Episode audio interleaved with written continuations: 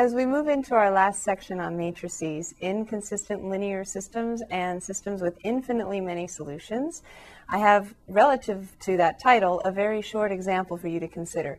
Solve the system x plus y equals five, x plus y equals eight. Take a minute and look at this, solve it any way you'd like, and when you come back, we'll look at what this means.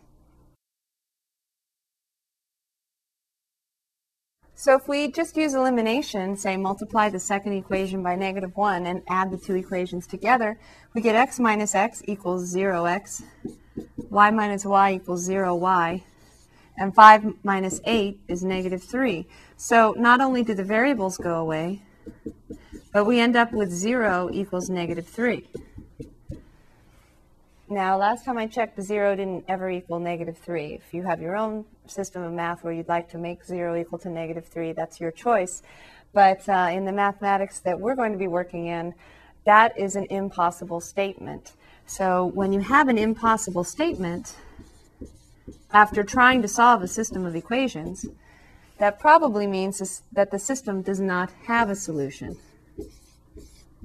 And in fact, that's what we say. If you try to solve a system of equations and you get a statement that makes no sense, then the result, your conclusion, is that there is no solution to the system of equations.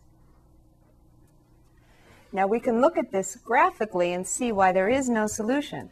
X plus y equals five, x plus y equals negative eight. Even before we look at it graphically, when it's in this form, you might say, well, no matter what x and y are, if you add x and y together and get five in one instance, and then add the same two numbers together and get a different number, that's impossible. And that's what we found algebraically. So there's no way for the sum x and, of x and y to be equal to two different numbers. So algebraically, it doesn't make any sense. If you look at it graphically,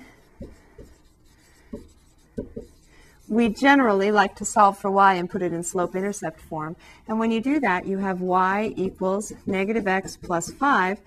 And then the second equation gives you y equals negative x plus eight.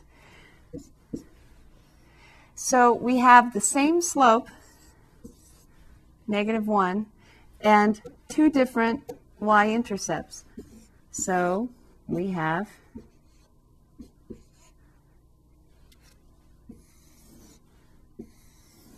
two parallel lines that are different parallel lines. They have different y-intercepts. And what we know about parallel lines is that they never intersect. And going back to our, um, our business application, we have no intersecting lines, so we have no solution to that system where we looked at trying to set revenue equal to cost. Um, the same kind of instance is happening here, except now the lines never meet, and so we have no solution as well.